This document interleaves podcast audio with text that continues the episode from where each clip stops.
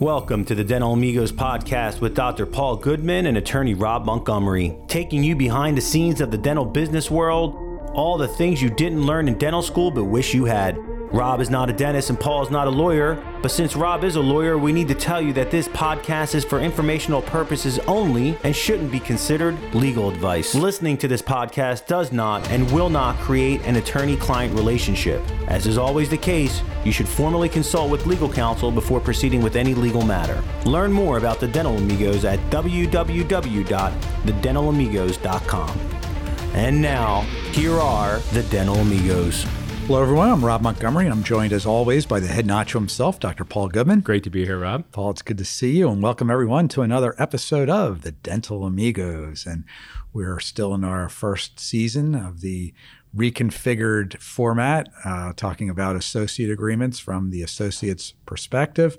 And this is our seventh episode where we are talking about clinician awareness. Very so, excited for this one. So I think, Paul, you were jealous about contractual Yeah. awareness, and uh, rightfully so. Uh, but I, I love the the idea and the concept of clinician awareness. you can go, Rob. I'll, just say words for 32 minutes because I'm so ready to rant and, and be and be enthusiastic, you know, about this. I have a, I have a phrase for my uh, dental nachos for the new team members. They have to tell them Paul's not angry; he's just enthusiastic, right? An enthusiastic Because- ranter. Yes, I'm I like enthusiastic about uh, this topic. Very concerned about this topic. and glad we're talking about it. So, just generally, before we get into some of the specifics, what is clinician awareness, Paul, and why does it matter to a young associate? I think it should be really should think about what happens on your first day of work and beyond. What happens, you know, after you have gone through the appropriate exercises, gotten appropriate advisors, had them look at your contract, and what do you think is going to happen in your full contact arts and crafts world? That's what I call dentistry. Mm-hmm. Full contact arts and crafts on patients that don't want to be there. You're going to be part of the team. You're going to have to deliver dental care. You're going to have to use the equipment. You're going to be asked to do things. So, as a clinician, and we'll talk a lot about clinical dentistry parts with this, but I'm sure some of the business will get weaved into it. What is your life going to look like when you take this job, and how can you do the best job possible? It's actually fairly simple to look at a restrictive covenant and have someone like Rob Montgomery say, This is mm-hmm. unreasonable Yeah. Don't take it or take it. It's a much more difficult to say, what is the hmm. philosophy of care in this practice? What are they going to expect from you on patients? And while it's most definitely impossible to know exactly, it's practical and totally possible to get a preview for it if you take the right steps that I'm going to share. Yeah, cool. And we're going to talk about those. But I guess what you're saying, this shouldn't come as a surprise. And it sounds really obvious, but maybe some people don't really think about it. No two dental offices are the same, right? Exactly. It's it's it's one of the things that people. A lot of dentists are friends with doctors, friends with attorneys. It's you know kind of a group that people still run in. So one of the things I want to point out just to start is doctors work in hospitals. I worked at Albert Einstein as a resident, and hospitals have systems for clinician uh, performance, clinician expectations that are so far superior that anything that happens in dentistry is laughable. I mean, Yeah. it's like the Oregon Trail video game against Fortnite, right? It is. It is just dentistry is uh, caves. Dentistry is islands. Uh, dentistry is little groups. And I think clini- when you're going to leave a dental school, which I have a tremendous amount of problems with dental schools, but one of the things I don't have a problem with is they really do strive to get the end care to the patient to be acceptable to good. And they do strive to have checks and balances, and they do strive to follow best practices. And then once you go into the wild, wild west of the private practice world and DSO world, it's really important to be aware of what's going to happen clinically. Right, right. And I think awareness and how do you become aware? You know, you have to do your homework, you have to do Right. your due diligence. And so let's talk about some of the ways that people can uh, can gather that. So the first, which is sort of the uh, uh, the uh, an interesting uh, concept uh, out there that we've talked about, you and I personally, uh, and you see it a lot on uh, on Facebook groups and the nachos, uh, is the working interview, right? So I wanted to put the working interview to me is a clinical working interview, which I cannot understand from my first day hearing of it to today. It seemed equally as insane. Let me explain. I run a dental practice with my brother. I was an associate. My dad and his partner were excellent dentists. We take care of patients. We do full contact arts and crafts on patients, crowns, fillings, root canals, and implants. These people are we have relationships with, okay? I cannot understand how, in any way, where someone would say, Hi, Mrs. Smith, we're to test out a new dentist today. Hi, Rob, we're going to test out a new dentist on your filling. And if it goes Hey, well, hey, Rob, you're feeling lucky? yeah. Oh, yeah. If it goes well, we're going to hire him. If it doesn't go well, we're not going to hire him. Okay. To me, I don't understand. One of the things, and I say this with total authenticity, I offer contracts from your dental lawyer to my associates that I would be okay signing. Whenever I sit in the chair, I'd be okay sitting there. From the infection control to the dentist that's there. I have new associates. They don't do full mouth rehabs on me, but I would I would trust them to do a crown mm-hmm. because they've been trained in our systems. So dentists will say, in this old school mentality, which I think is so toxic, well, I got to see how they work on patients. I go, would you be good working in my office with strange equipment and a strange assistant? So Yeah. it's incredibly unfair outside of the unfairness to the patient. Even if you found a patient who was so easygoing and says, I'm here to help, you Yeah. can test out the filling on me. It's so unfair to the dentist because they're working with an assistant they've never worked with before. They're Yeah. working in an operatory they've never worked in. They're using materials they they've never used. So why not hire hire the associate, train them in your systems, mentor them. This is all the things we do. Before an associate in our practice ever has to touch a bur or a tooth, they've had massive training. Credit to my brother. PowerPoints, systems, observation, what happens here? These are the materials, mm-hmm. role modeling, because I really care about the associate's morale. I really care about the patient uh, the patient experience and I really care about the clinical care. But I do know that yes, you know, an associate can do a crown, but I don't want them to feel the pressure to test it out on a random patient. And I also never want that patient to feel like I don't have their back. So to me, the clinical working interview should be banished out of dentistry. It should not exist at all. I watch this. I, I don't know if this is how you determine if an idea is good, Rob. Can't find it in any industry ever. Does anyone say the barber say, "Hey, just so you know, we have a new barber here today. If your haircut stinks, we're not going to hire him. At least your hair grows back. With this, your tooth doesn't grow back." Well, it's So- not free either, right? so I have something to really, you know, I, I say I kindly annoy people. This is the only time I, I, I agree the uh, working interview works. Ready? This is the only patient who I think should be in the working interview. Owner dentist. Yeah. If you want to sit there and have a filling done on you, totally I'm with it. Yeah. If you want to be the patient, Do you know anyone that's ever done that? I do. Not, I actually did. And you know what's funny? Some cool owner dentists did say they did it for. And now I want to just make a point to listeners: getting your teeth cleaned is different than a, uh, a procedure where you're doing irreversible drilling on a tooth. Sure. So if you did want to have an associate introduced to your practice and do cleanings on the other team members or even cleanings on the owner just to get the feel for the office, that I support, right? That Uh-huh. I think is a great, great experience. But if you need a crown on number two in the back, I think it should be on the desk. I did hear a few say they did that. But I think that it's just this old school mentality that Yeah. should be removed from our industry. I don't think it's good for patients. I don't think it's good for teams. You could jump in, Rob, if you because I see this where there's I see a lot of legal issues here. Oh yeah. I mean, I see whether it's from malpractice, simple liability. Yeah. I mean, here's this, Rob. You do a working interview. You do work. It's a two-step procedure. They don't like you. What if, what happens to that patient that you saw? I mean, I, they're going. They can file a lawsuit against against you, against the the dentist. Uh, I don't even know if your malpractice insurance would cover you for some non-employee. Right, exactly. So it's and then here's another thing I've heard about this as we I do have a solution and a good idea, but I want to just continue this rant. Dentists who've done this unknowingly, they've reported they've never been paid for it. Okay. I was going to ask you. They've never it- been paid. Does and is that kind of in this like working interview world? Is that the case? Well, does this- this anyone ever into- get paid? I think some people may have, but here's two things that have happened. One, you say if someone's unreasonable, they don't get more reasonable. So they should pay like thousand dollars ahead of time, but they don't. The owner says, "Oh, we'll pay you five hundred bucks." A couple things have happened. Some people have not been paid. Mm-hmm. Some people have been paid five hundred dollars for ten thousand dollars worth of work. Some people have been paid five hundred dollars for what should have been twenty five hundred dollars in pay.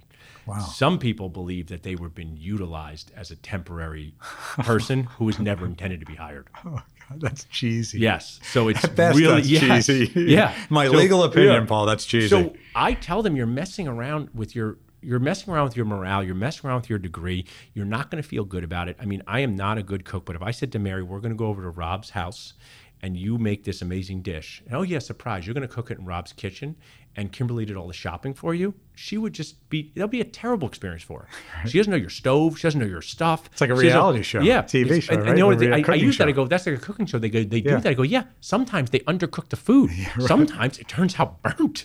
I go, that's not a, that's an example of a fun reality TV show. Sometimes they throw it in the trash. Yeah. So what, unless you are Paul Goodman in this listening, which I'm going to So talk about true. a licensed dentist, And unless you know what it feels like to sit six inches from a patient and have to do a project that starts at nine and ends at 10, if you do not have the tools that you're used to, working with the people that you work with, and also there's a whole, there's so many legal issues up. Who treatment plan this work? Yeah. Are you just agreeing with someone else's stuff? Right. So, Well, if they are, are they an employee? right. Uh, are they? What happens if they get hurt during that that uh, that working interview? I frankly I, like the other thing too is if, if they're not paid and they're actually they're working and they're generating income, oh, that's very illegal. Right. Like you know, like you're not Right. There, there Some are all are- kinds of laws against against people working for no pay. So why would I just to wrap up before you the next one? Why would I want to do it? A, I wouldn't want to be the patient. Mm-hmm. I wouldn't want to be the dental assistant. I most definitely wouldn't want to be the associate dentist, and I wouldn't want to be me, the practice owner, who's subjecting anyone to this experience of this weird, unfair, pressure-filled thing that's unnecessary. Well, I mean, how do you even evaluate it? Are you, uh, I say you, but is the dentist in the operatory looking over their shoulder I- while they're doing this? One of the things I don't really know, I think sometimes they'll take X-rays after the, the case. They'll talk to them. It's nonsensical to me. I think they kind of just do this, like you used in the last episode, this weird trial by fire thing. That like a like I will say this, and I've said this before. My my best friend, incredibly talented guy, soccer player in the Ivy League, Wharton grad, failed his driver's test uh-huh. because it was February of 1994 in parallel parking in New Jersey due to snow. He hit the curb and they failed him. It was a stupid thing, right? Yeah. Of course he could drive. So the other thing I'll say, Rob, is as someone who's a dentist, I'm sure you could say it with a call for an attorney. You probably have bad calls sometimes. You probably have times where you think, oh, that wasn't the best client interaction. Yeah. So who's even to say that this one little snapshot of your work is even a good reflection of your body of work either way? yeah. Yeah. So, you know, it's like Dennis say, I have days that my crowns don't go so well. I got to fix them later. So why subject someone to this little one day thing? So my hope when people listen to this is just say no to working interviews and suggest this. Just say no and suggest this. I'll tell you, when someone says, we want you to come and do two fillings and three extractions on strangers, I'll say, I could see why you'd want me to do this, but how about this instead? I prefer to do this instead. So I'm ready to share this with you when you're ready. Yeah, no, that's cool. Yeah, so legally, it's it is it is a Yeah, bad right. idea, you know, and uh, with with no real upside, Right. Uh, from the sounds of things. Like you wouldn't, you would tell your, I just want to say, you wouldn't tell your practice owners to start doing this, right? No. You wouldn't say start bringing in associates you barely know, not knowing if they have malpractice, having them work on your patients because you're ultimately have a lot of responsibility to these people. Yeah, yeah, yeah. That's just kooky. And again, I, I guess if they're not in the room, I mean, it would be really weird if they were. And you know in where the you get a side dish of this usually with this? You know, you get a side dish, a side dish of some insurance fraud because a lot of times, if this is a insurance based Yeah, there you practice, how are you billing out for the credential person? Yeah, You're probably just doing it uh, insurance fraud. absolutely. So it's like why you mixed all these things together. Yeah. Just throw the dish out. Yeah, throw, there's no good Throw upside. the Yeah. working interview out. And at the end, from a practical standpoint, it sounds like you're not even able to adequately evaluate these. Of course the not. dentist anyway. Yeah. Yeah. All right. Um, so the alternative, The Dr. alternative Nacho. is what I've done multiple times, and it's so great. I've used it on both ends. So when we had one of our associates, you know, move across the country to follow his wife to San Francisco, I used my own invention, Dentist Job Connect. I got some applications. One amazing person came in, met her in person. First, they just come in for a conversation, right? Come in and meet me, and they get a tour of the office. It's very low key. I talk to them and I say, "How about this? no one knows what it's like when a day's running until you see a day running. How about you come back for four hours, wear scrubs, we'll have you sign the HIPAA release because that's very important, you know, mm-hmm. and you just do a, a day of observation. Stay here a half a day of observation.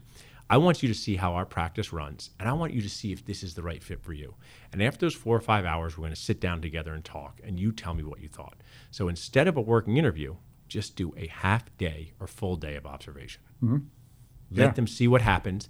And what I'm sharing with you, associates, is this is going to help you so many times because the place that you like, you're going to see during their game day, and they're not going to be a place you like. And then always do this because the place that you're not so sure on, you're going to see them during game day, and they're going to be great. So watch it, practice during game day, interact with all the people, suggest it to the owner.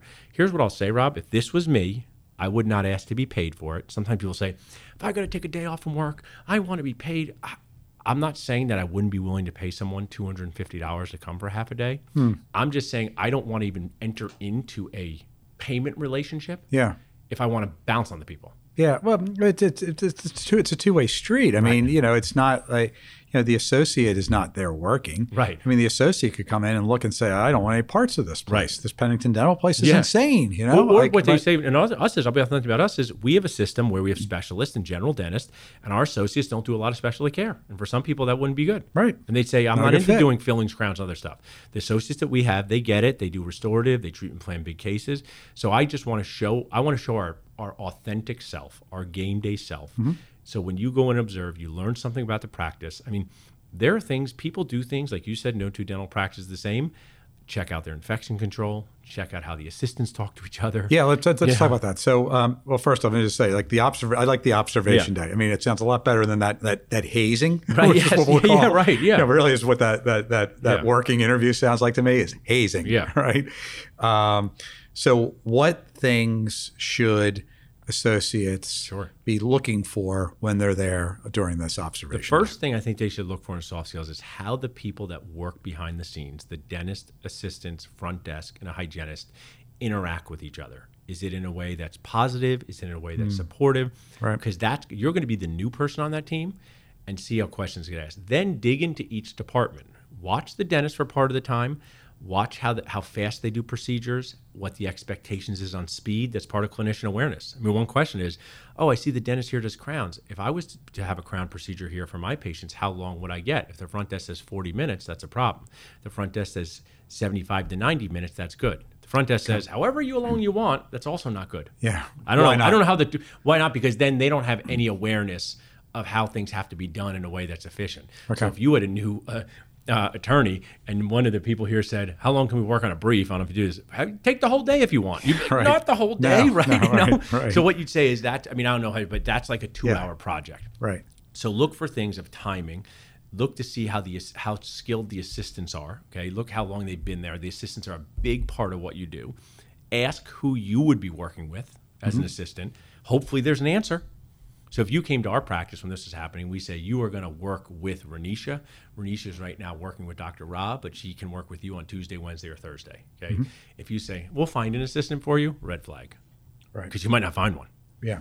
Um, Especially in this day and age. Also, another thing is um, the newest assistant with the newest associate is usually a terrible combo. Okay. So it might be done. Practice owners might do this, thinking, "I'm going to hire somebody new for Dr. Rob. He's new. They're new. They don't, you know, they, they don't have any. Everybody will be old- new Yes, together, and they right? don't have any of their old contaminated thoughts. Sometimes they do this with great intentions, Uh-huh. but when neither of you know where something is in the operatory, and when neither of you know Mrs. Jones doesn't open, and neither of you know that this person comes late, so I think it's a really good tip is ask which assistant you'd be working with. Right. Another thing to ask um, is this goes especially for DSOs and, and the owner operators. How often will I be the only dentist in the practice? Okay. How often will I be the only dentist in the practice?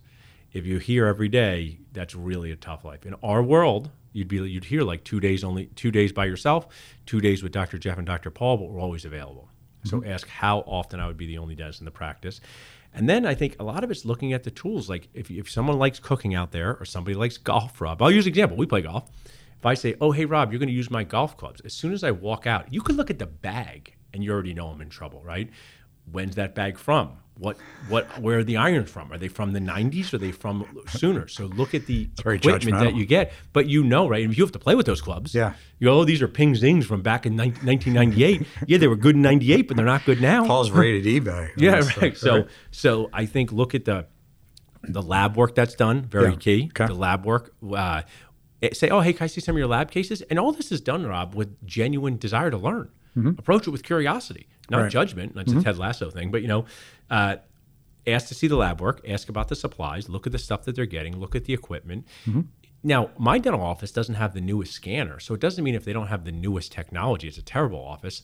But let's say that they're using stuff from the 1980s, you're going to have to use that stuff from the 1980s. So just be aware of it. It doesn't Yeah. always mean bad. Just as you say, you explain a contract to somebody and to make them aware of it. This is making yourself clinically aware Mm-hmm. of the game you're going to be playing with them. Right. And look, and if you're not happy with it and you don't like it, then, you know, I think going into it, you have to assume that it's not going to change just because you arrived. Yeah. And so if it's something that you're not prepared to, an environment that, that you're not prepared to work in, then you should probably think about working someplace And- else, and, right? it's, it's such a good point because when you have more options, you can think that way.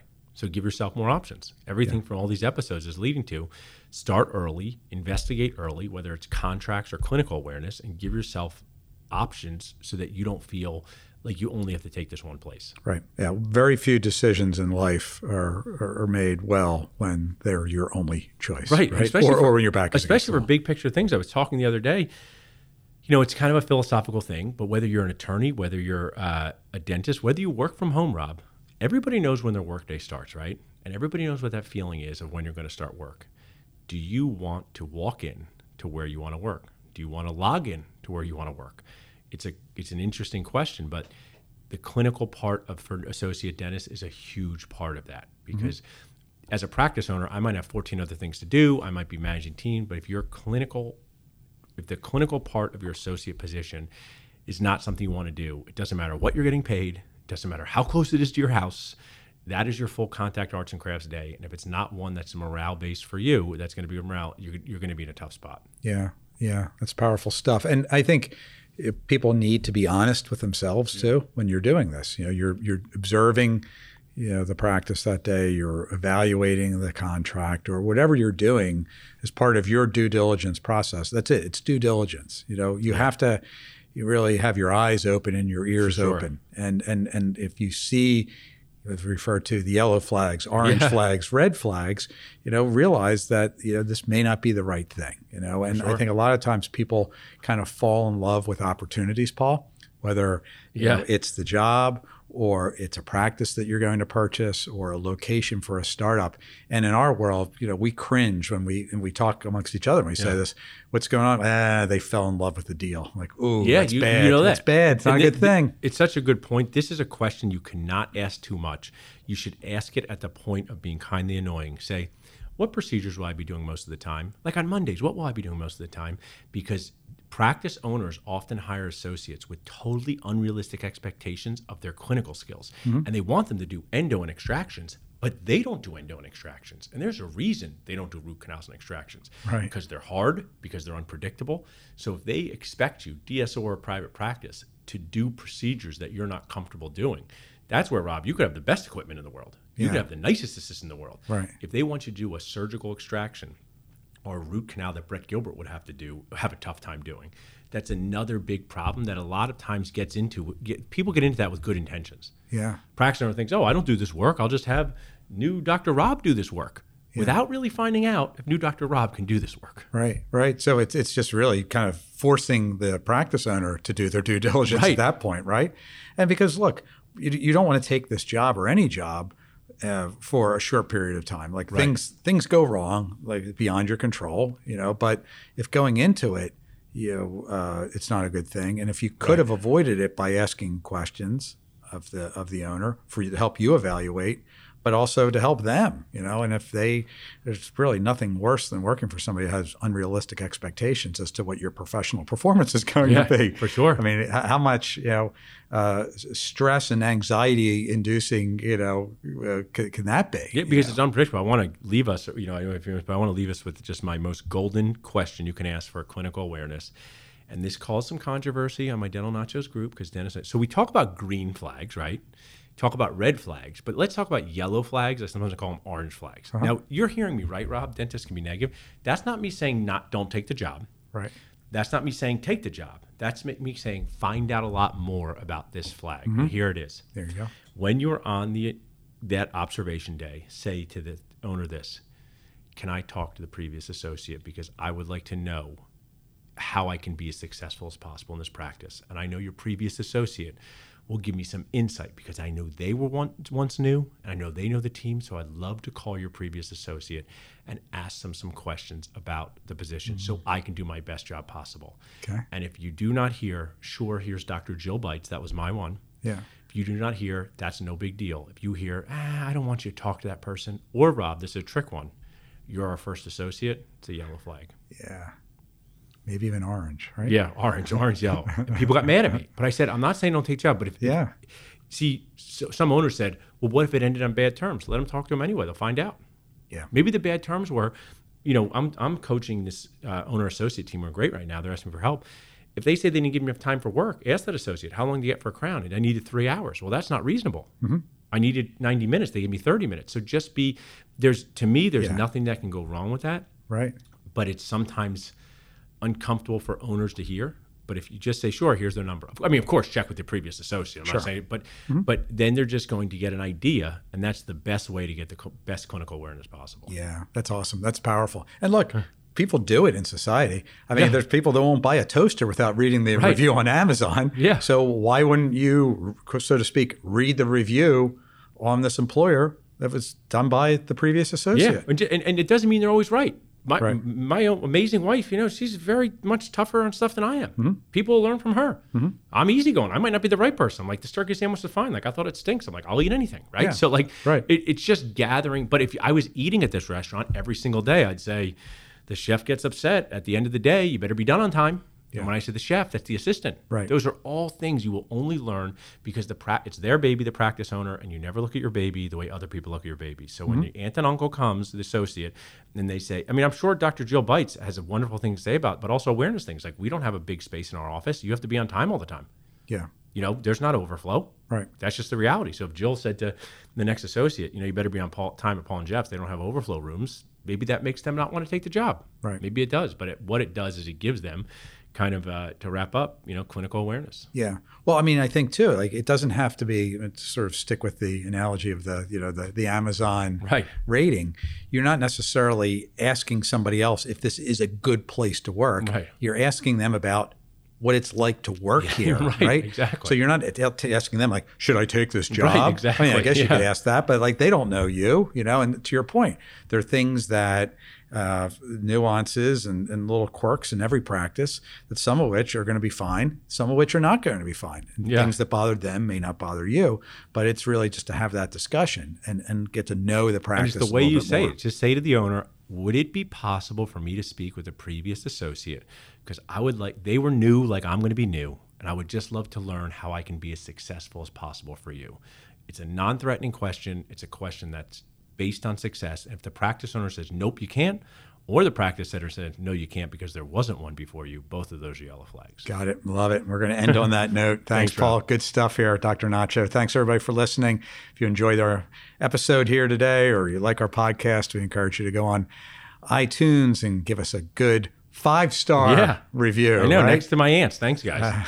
Thanks, everybody. Thanks for listening to another great podcast with the Dental Amigos. And don't forget to tune in next time to have the dental business demystified.